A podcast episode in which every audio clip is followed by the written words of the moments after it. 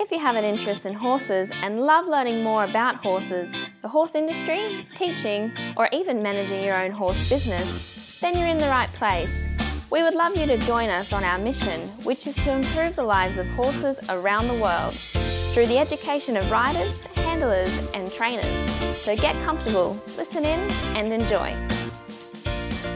Today's chat's been brought to you by International Horse College. International Horse College's motto is people safety and horse welfare, and you'll find this message throughout our chats. Registered Training Organisation number 31352. Today we've got another one of our regular guests. We've got Jonna McLean, and Jonna's coming on for the 13th time talking about 10 questions to ask about training direction. Now, last time with Jonna, we talked about potential purchase after we've already, we've sort of got our foal. We talked about handling our foal for the first time, bringing it right through, right up to riding it, training it, taking it out, and asking about a potential horse purchase. But there's another side of the coin too, as a professional trainer, or, you know, there's lots of reasons why you may get a horse that we don't know anything about their background. And this is sort of a little bit about training direction that we're going to talk to about. So, how are you today, Jonna?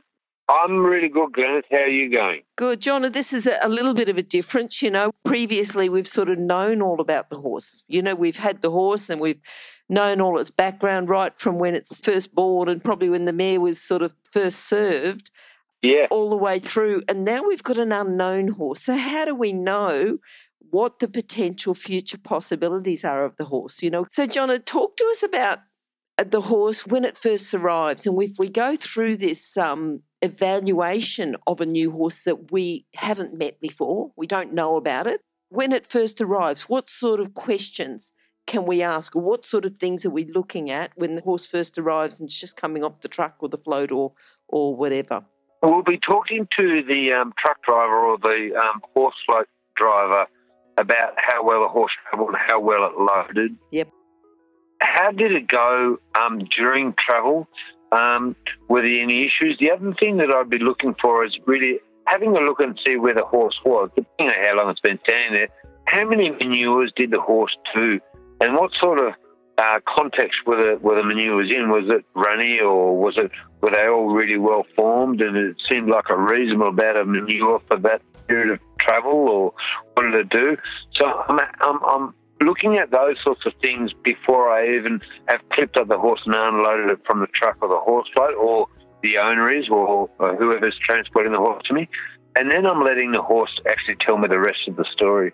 So all of a sudden, the horse has been transported from one galaxy to another. And, uh, you know, in the context of horse travel in a float or in a truck, the horse may be quite comfortable, but when he emerges, all of a sudden the smells are different, the sights are different, um, all the sounds are different, and the horse will react um, according to those different stimuli. So they will tell you a fair bit about how well the horse accommodates to the new context, your context, your environment. So how well does he lead when he unloads? Is he worried? Does he look quiet or does he look really, really sharp and a little bit flighty. Um, what is he like when I put him in the stable or in the yard to settle down? Does he eat or does he pace? What does he do? So I'm, I'm really letting the horse tell me the entire story. Okay, okay. Now, once they've had this, you know, once they've sort of been there, you know, and you've let them settle, what sort of things are we looking at, you know, with that basic familiarisation? You know, you've put them in the yard or the stable or whatever. When we're observing yep. the horse, what are we looking for? What questions are we asking ourselves about this horse? We're asking ourselves about this horse. How how quickly does it accommodate to the context of um, of my environment? So, mm-hmm. for example, all my horses have already called out because they know there's a new new person arrived on the farm, and they can all tell. Yep. And um, if it's if it's a girl, there's there's probably a fair bit of calling out and running around, etc. etc. It's all exciting.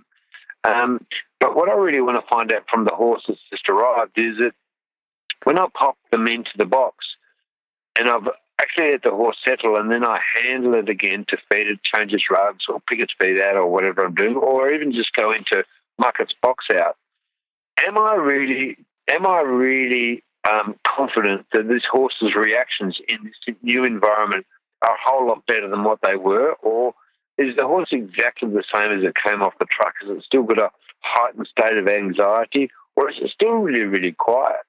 So I'm just letting the horse tell me the entire story, really, by finding out how tractable they are after they've settled. Um, when I say tractable, I'm talking about tractable basically means how easy is it to manage the horse in terms of its operational features, stop, turn, go, yield, etc., in its new context now that it's settled. Is it any different to when it travelled? Mm-hmm, mm-hmm, mm-hmm. Okay, and if the horse is there and starts, you know, running around, and if it's sort of settled in a smaller area and you've let it go into a bigger area where it can show off the walk, trot, canter, how do we pick out what are we looking for? You know, we talk about a horse's favourite pace. What are we looking for in that favourite pace so that we can see? I mean, we're evaluating the horse, we're sort of seeing what the potential future possibilities are. How can we tell which is its favourite pace? when we talk about the favourite pace of the horse, we have to be careful that we're not evaluating the horse's favourite pace uh, when it has a high state uh, of arousal or a high state of anxiety, because that won't be its true form ultimately when it settles. So when it does settle, what we're looking for is how well does the horse use its paddock? Um, does it is it looking for any other friends? Is it a horse that's been with other horses? You'll know all of that. Hopefully, when you've asked the, the seller these questions, has it been paddocked with company or has it been by itself?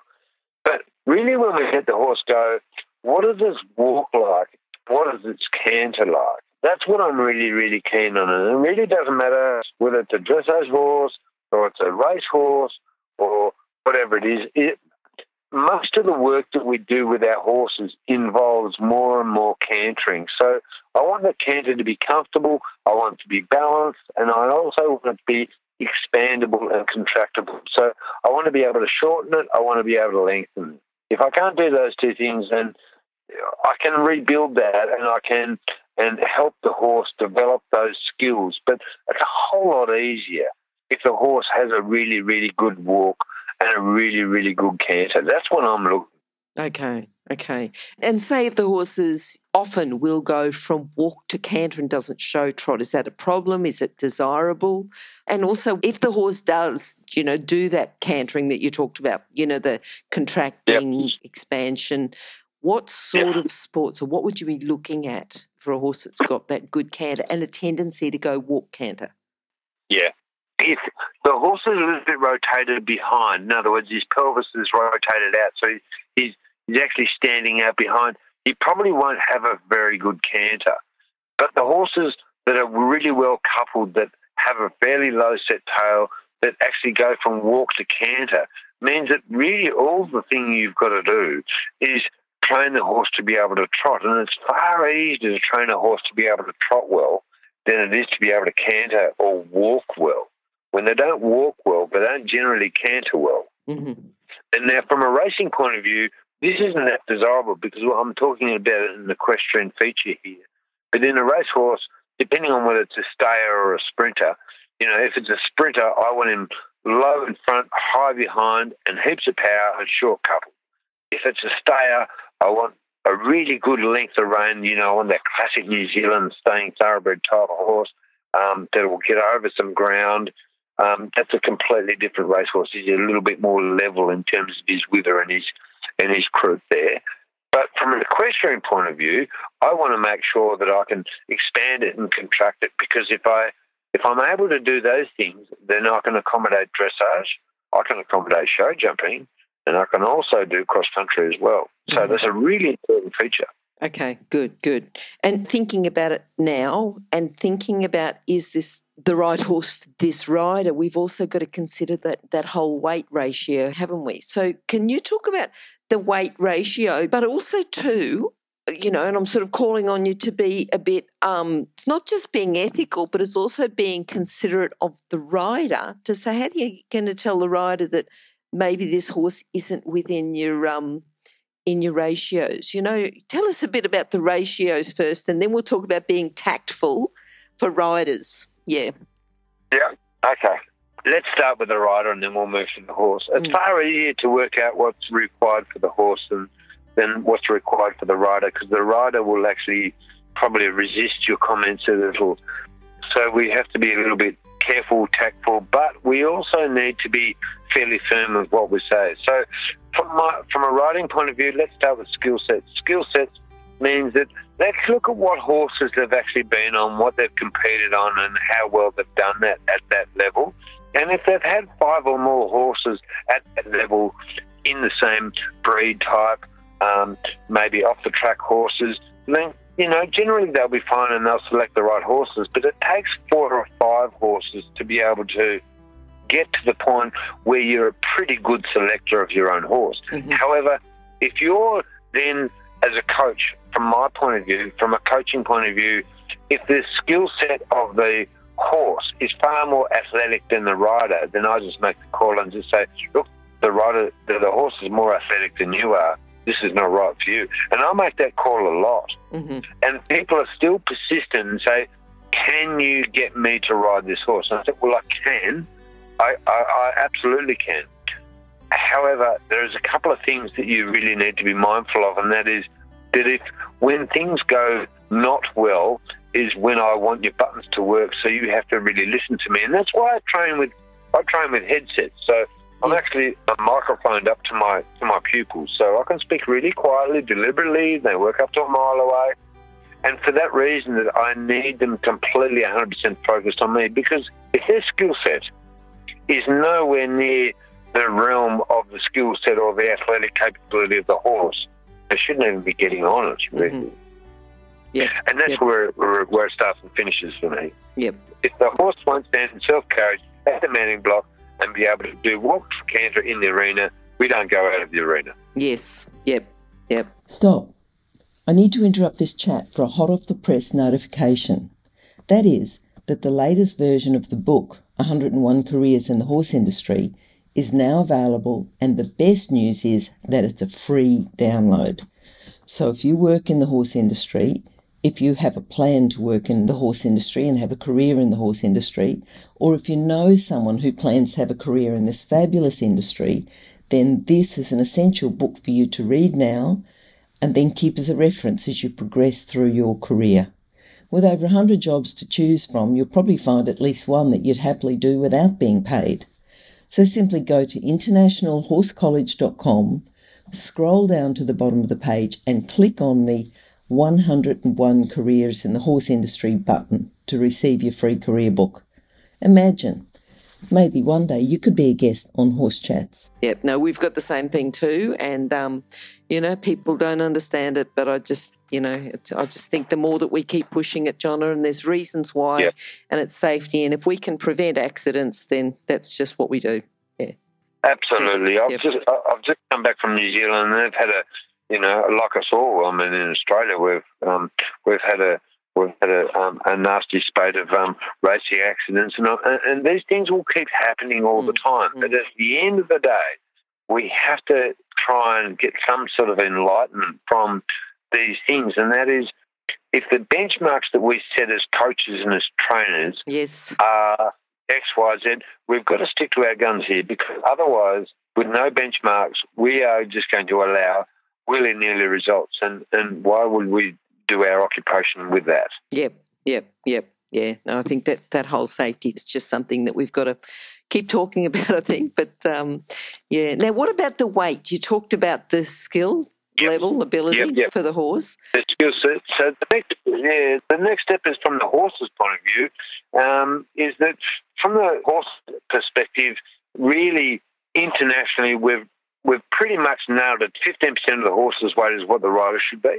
hmm And they also have, I believe, regulations in Europe saying that anybody over a certain age can't ride ponies anymore. I'm not that keen on that because there's such a variety in people sizes from what I can see. is and there's quite a few light adults, small light adults. well, exactly, exactly. And and look, people even I've seen the largest riders, riders, and I think, my goodness, I can't believe you're an event rider. And you, you see them ride and they ride really fluently. And Mm. if they ride lightly and the horses seem really comfortable, then, you know, that's far better than a lightweight rider that actually doesn't know what they're doing. They're really scared and they're giving the horse heaps of conflicting signals. You know, it's, it's a hard one because it's not really a clear benchmark. It's all about how well does the horse go for the rider Yep. and how comfortable does it feel. So, you know, it's all very well to say, oh, yeah, we've drawn this 15% rule, but really that's an overarching um, indicator. Mhm. But it's up to us as coaches and, and as helpers to be able to say, okay, well, how comfortable does the horse understand all the signals you're giving it, and does it does it know what it's meant to be doing, or does it look as if it's um, not coping at all? Yes, yeah. And if we take it as a guideline, not black and white, then um, Exactly, we're sort of able exactly. to take all the other considerations in. Yeah, Mhm. yeah, yeah. That's precisely right. So you know, I've got photos of me, and I've had I've had some um, uh, positive, fun feedback, and I've had some negative feedback. And there's a picture of me riding um, a ten hand pony that I was breaking. He was a three year old pony, it was actually um, for my stepson, and um, he ended up um, going to Werribee on that on that little horse, Did and um, doing doing quite well. And and the horse, I think, when he went to Werribee, the horse was five, and and Lockie was five, and um, I was really fortunate that I was such a lightweight rider because I'm only, I, you know, I'm I'm 59 five. I've been 59 five my whole life. hmm Um, that I could actually just ride this horse reasonably effectively enough to be able to pop him on, and then be able to make sure that he understood that the signals that he had to do to try and make this horse listen to him were effective, but he actually really understood that he had to say good boy and release the pressure um, and do that. And, and then that, that meant that I was able to translate context. And that's really what it's all about for everybody is that Yep. can you translate context so the horse understands a question? Yep, yep, yep. Okay. So just going back, you know, about this horse that we've got and the training direction,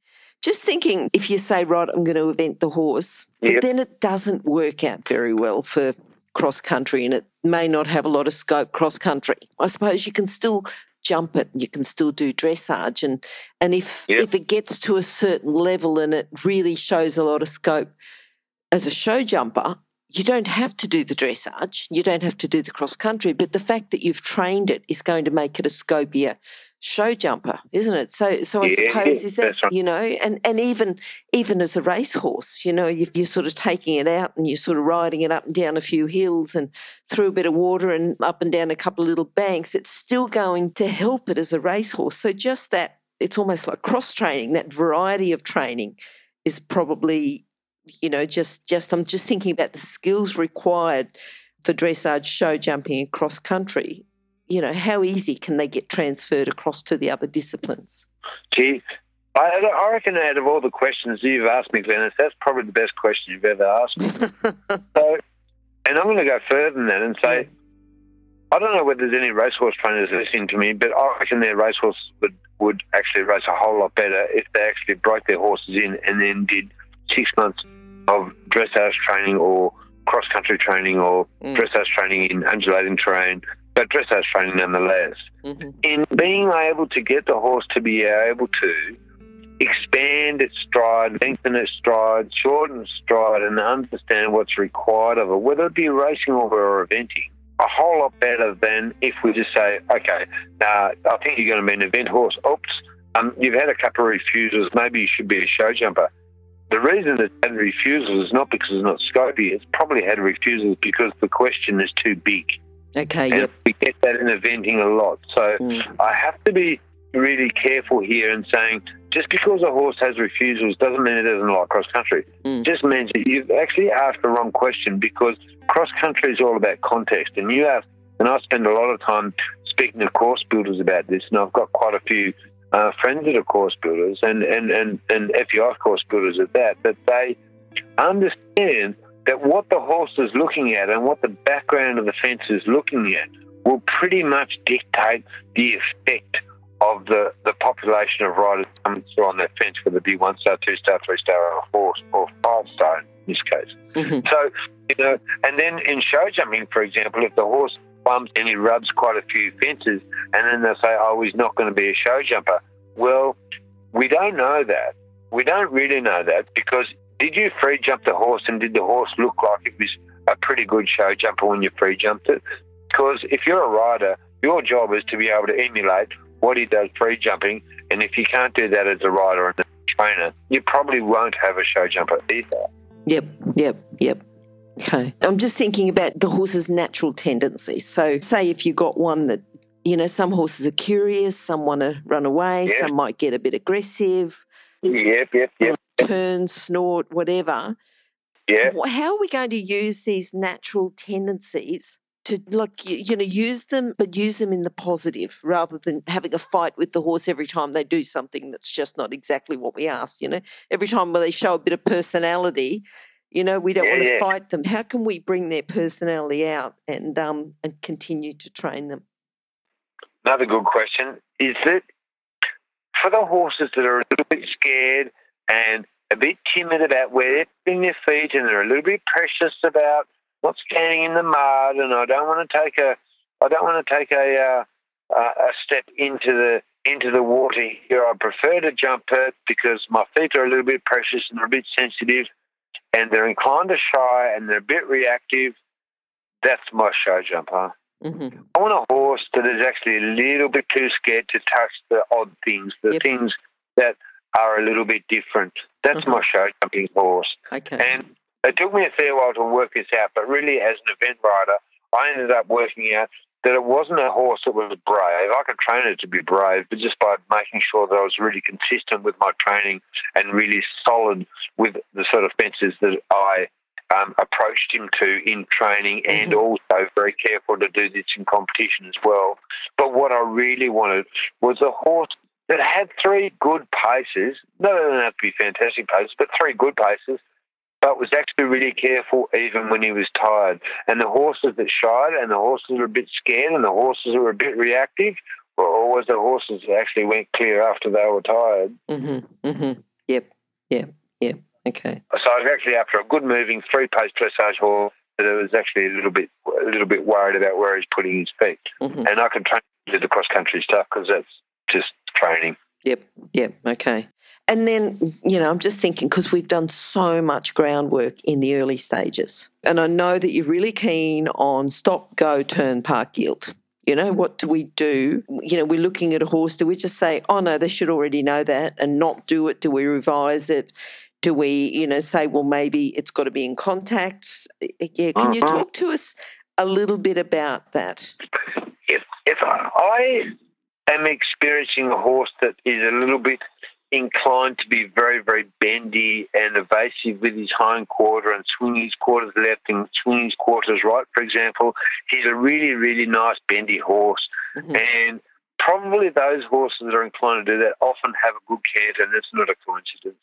So they're horses where the, the motor is actually trying to pass the driver, if you if you understand what I mean. Yep. Um, the hind quarter being the um, hind end of the horse, and he's, and they're trying to pass you. So really, the challenge is, trying to get everything straight and everything channeled to the point where I can control the back legs and the front legs independently of one another. And I'm a I'm a great believer in this. Is that unless you can train independent mobility of the front end and the back end, you're probably never really going to have a horse that goes beyond novice Mhm. because you won't create bend. You won't be able to go to elementary into medium uh, and, and sort of elementary start the bending process with the shoulders, etc. And then medium uh, follows it up with the with the hindquarters and being able to do bend, and then ultimately we're going to do the half pass and then changes. So, you know, from that point of view, the mobility of the horse and what it, it can do and how bendy it is or not is actually going to tell me how much homework I've got to do to be able to fulfill my objective, whether it be show jumping, dressage, or eventing. So, from an eventing point of view, pretty much if you know your horse can do a bit of half passing, do flying changes, you, you, you that's as much as you really need to do. You don't do- need to do more than that. Um, but from a dressage point of view, you know, the dressage really FEI point of view, it actually really doesn't start to happen until you've got bend. Okay. And um, yeah, yeah. So it's, it's interesting, diverse of features I find, and that's why I always encourage everybody to start off your horse as an event horse because then he can do undulating train, he can do dressage, and he can do show jumping, and then work out from that and say, well, you know, maybe I don't like eventing anymore, or, or maybe I don't want him to jump solid obstacles anymore. I'll just show jump him, I'll just do dressage, or I'll just do combined trainings, whatever. Mm-hmm, mm-hmm. Okay. All right, now the riding out. I know that you're sort of keen, and I think you said before about just riding out, and yeah. you know you can still do work. You can still say, right, straight line now. We'll do this. Yeah. Yeah. Tell us a little bit about riding out and how that's going to. Um, you know, we're talking about training direction. So choosing which way your horse is going to go, what sort of things are they going to show us when they ride out? And then if they show us something, you know, some particular tendency, does that mean that they're good at something or potentially good at something, not good at something? What are we looking for there? Riding out is, I believe, getting your horse out because um, you can do dressage on the trail. Sure. Anybody yep. dressage is in the 20 by 60 um, doesn't understand dressage. So you can actually do dressage whenever and however you want to. You can do it on the beach, you can do it on the trail. So what we really want to be able to do is to be able to expand and contract the paces, be able to um, um, do minuscule changes within the pace so that we can have some sort of um, really adjust, finer adjustments, walk, trot, and canter um, within those paces. And then we can do independent controls of um, shoulders and and, and hindquarter, etc. And we can do all those sorts of things on the trail. The really important question is when we go out on the trail, how well does the horse accommodate the different the footing? So if it's slippery, or if it's raining, or if it's really sunny, or if the kangaroo is jumping out, or if there's a wombat jumps across, or there's motorbikes in the area, how well does the horse um, accommodate all those things? So that actually tells us how easily startled or how easily um, uh, how easily does the horse then go from being very, very operational to, oh, now I'm not sure if I've got much control, um, just through the changes of his environment, whatever they are. So it tells us a whole lot about the horse's mentality because that is what's going to happen in competition. In competition, there's a lot of left field things happen. There'll be um, slightly out of control horses. There'll be um, people that um, you have to be held up, or you've been told that you actually don't start for a while. So you know there'll be changes of context all the time, and those riding out things when you're riding out in the wind, in the rain, the sun, uh, with motorbikes or with animals amongst the cows, will tell you how well your horse accommodates change of context. So it's a really, really valuable insight into the horse's capability now, John, at this stage, we've got a horse, you know, and this is sort of just the last question to finish off, just talking a, a, bit more about the, the context and the care of the horse. You know, I mean, I know that you're really big on the roughage, they've got hay ad lib, you know, yep. maybe they've got like an oil based feed or something, you know, stabled at night, you know, and they, they're giving you signals like the bed is messy in the morning.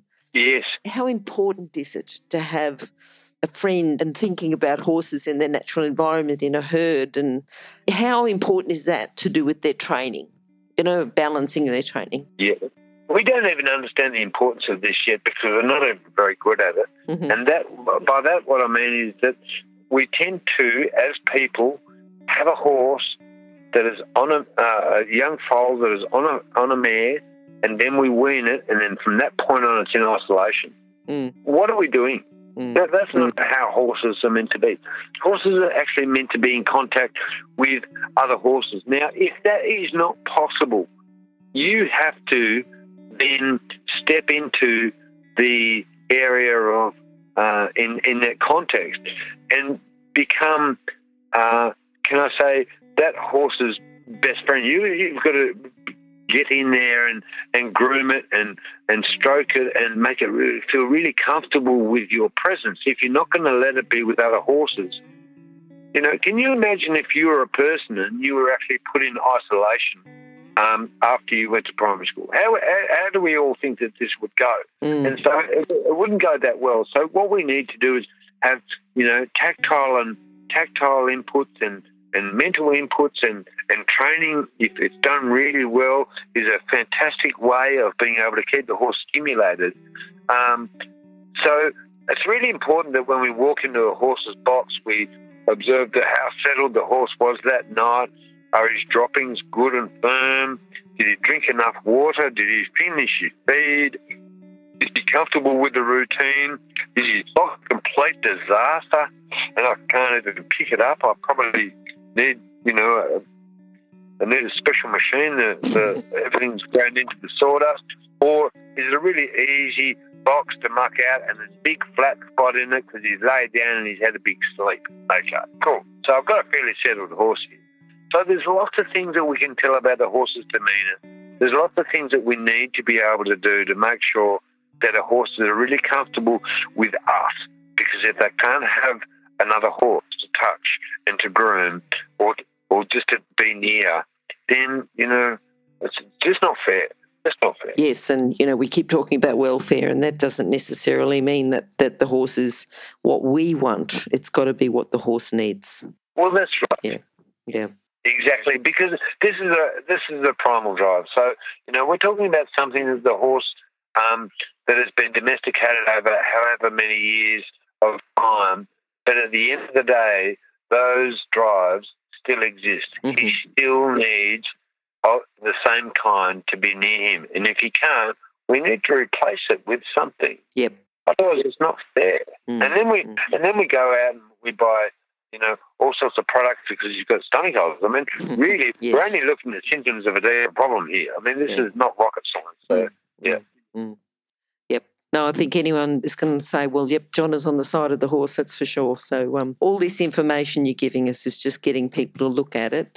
And you keep referring back to what the horse wants. So, um, yep, I think thanks again, Jonna. Been great talking to you. And uh, this has given us 10 questions to ask about the training direction. But you know, I understand that we've sort of talked about you doing one or two case studies on horses that you're working with, and um, I'm just looking forward to talking to you some more because you keep going into. You've got so much knowledge, so many different areas you can talk to. I could probably just keep talking and talking and talking, but we do need to finish, and um, I'm looking forward to catching up with you next time. Well, I'm looking forward to it, and I'm sure that we'll be able to uncover some case studies. So, thank you very much, Glenn. So I appreciate it. Not a problem at all. Talk to you later, Jonna. Bye bye. Thanks, bye. If you've enjoyed this chat, then please comment, rate, and subscribe. If you'd like any changes or recommendations for guests, then please contact us through horsechats.com. And while you're online, have a look at the government accredited courses at internationalhorsecollege.com. Registered Training Organisation 31352. Remember that our comments and instructions are general in nature and do not take into consideration your individual horses or your individual ability and circumstances. If you enjoyed this podcast, then please leave your comment below